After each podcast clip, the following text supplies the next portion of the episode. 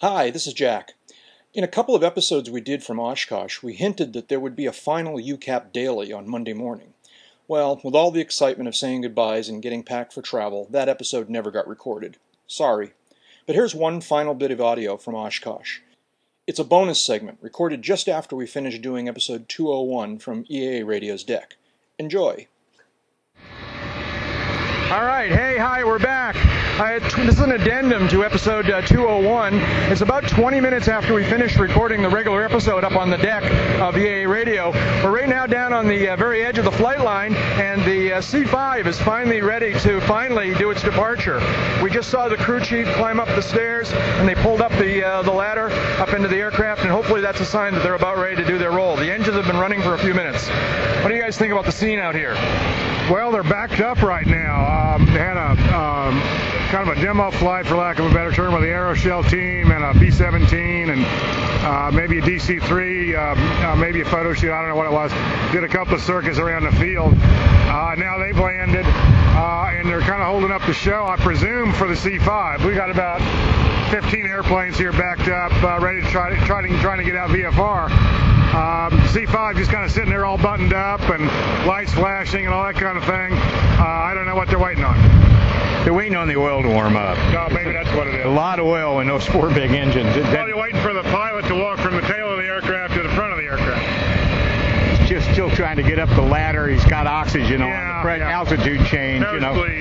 There you go. Yeah. Another little sidebar story here is the uh, the beautiful old Fairchild. They're still sitting out here trying to get it started up, and uh, Randy's telling us. Uh, Randy's listening to the radio. What are they telling you, Randy? Five minutes for the C field, C5s. Five minutes from now? Yeah. Oh, really? Okay. Well, We're going to run out of battery before that happens. I don't know. We got, we got, oh, let's see, an RV, a, C Model 260 Comanche, Grumman Widgeon, Ford Tri-Motor, an SX300. You don't see those every day. uh, see, they're all starting to move now. They all got the word of the five-minute delay, yeah. so they're going to clear out this this queue. Got a polished Cessna 170. Uh, Goldwing? What's it? Simpson Goldwing? I think so, but I'm not sure either. And then there's another tailwheel Cessna, then another Comanche, then a Cessna 337. Uh, got a Mustang queuing up. I don't know if he's coming or going. He That's the red tail that went out earlier. Oh, it is. It is. That's a Razorback. Yeah. Uh, there- there's going to be plenty of noise here for the next couple of minutes, and and some of it will be us. Not enough. That's the Ford Tri-Motor.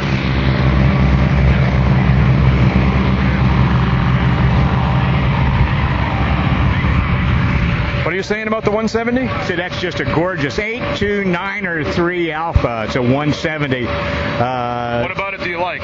it's just a gorgeous paint job. I mean, it makes well it done paint, yeah. makes it look so much more modern without detracting from its classic lines. Got a- Uh, and, and two airplanes in front of it, it's a polished one that's not near as pretty. Got a curious bubble in the cowling. I wonder if that's got a big engine in it. Well, now that could be. There's been some of them converted from the 03, uh, from the Continental. What were they? Uh, 300s. Oh, 300. Yeah. I In the originals. 7218 Papa. That would be a 1961 What? Comanche. Yeah. Radio, Dave. They can't see. Uh, sorry. Yeah. We, that's funny, but it, it looks just fine to me. It does, yeah. A Skymaster with winglets. I've never seen one of those It's got before. droop- it's got droop tips and winglets all in the same. And uh, uh, 712 Juliet Fox. I don't know what mod that is, but it looks interesting. And that is the Red Tail project Yeah, there. right. Two two seat Razorback P51. That's, that's Can not I too have- shabby. Hello. Got my thumb out. Hello. And the C5 has its landing lights on now for uh, uh, I don't know warning or, or just general principle. Well, they did say five minutes, and and That was about four and a half minutes ago. that was about four and a half minutes ago. They got three aircraft in position, so they're not going to roll him just yet. But let's see if they position this red. Uh, what is this red airplane? Uh, got me. I want to say cabin. November Charlie six eight four What's it called? It's a something cabin. Uh, Uh, Waco cabin. that's what I want to say. 261 Comanche, the Cessna 337 with all kind of uh, appendages of next to go. Uh, big red airplane that we're not sure of. The details probably not going to make the cut here. And the public address is now telling folks in the crowd that they're getting ready to launch the C5. Yeah. So if, if you've been waiting all day to hear a C5, The V-tail's booking it now. They're stopping him. He thought he was going to sneak He, through. he was trying. He was trying. But yep, they've stopped the aircraft going out onto the runway now, and hopefully we'll finally get what we've been waiting for here, or at least one of the things we've been waiting I hope for. that I, I hope that little red airplane's wake turbulence don't upset I that little little old C5 going out of here because they're going to be close together. And although we won't be able to show it to you on our color radio, uh, it will more than likely do a couple of passes here and do some really wonderful maneuvering.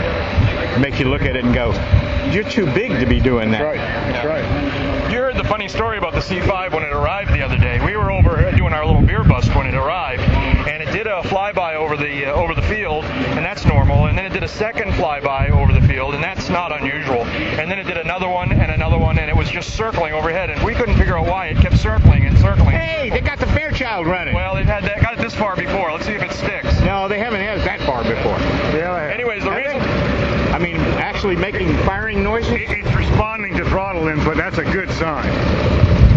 The reason the C5 kept circling was that the uh, uh, the honor flight that took the vets to Washington D.C. had returned a little bit behind schedule and was taking up the parking space that they were they wanted to, for the C5. So the C5 was basically in a hold over Wittman Field, uh, waiting for the, uh, the vets to uh, get deplaned and off to their uh, ceremony that night. All right, everything's on hold right now on the uh, taxiways and there, the engine is spooling up. Here we go. C5's on the roll. There we go.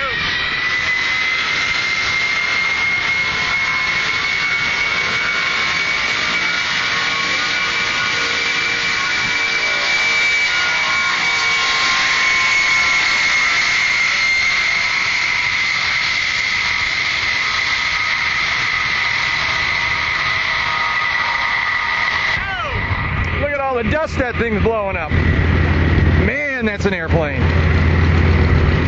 I don't think he used 3,000 feet. I was going to say, I, I, I was expecting him to roll a little bit further.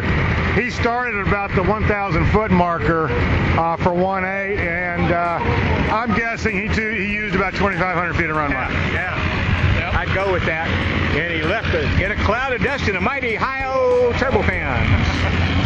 And, and, and Mr. Doppler was at, was at work this morning. Well, that was worth waiting for. Uh, but I think that's it for now. Uh, we'll talk to you all next time.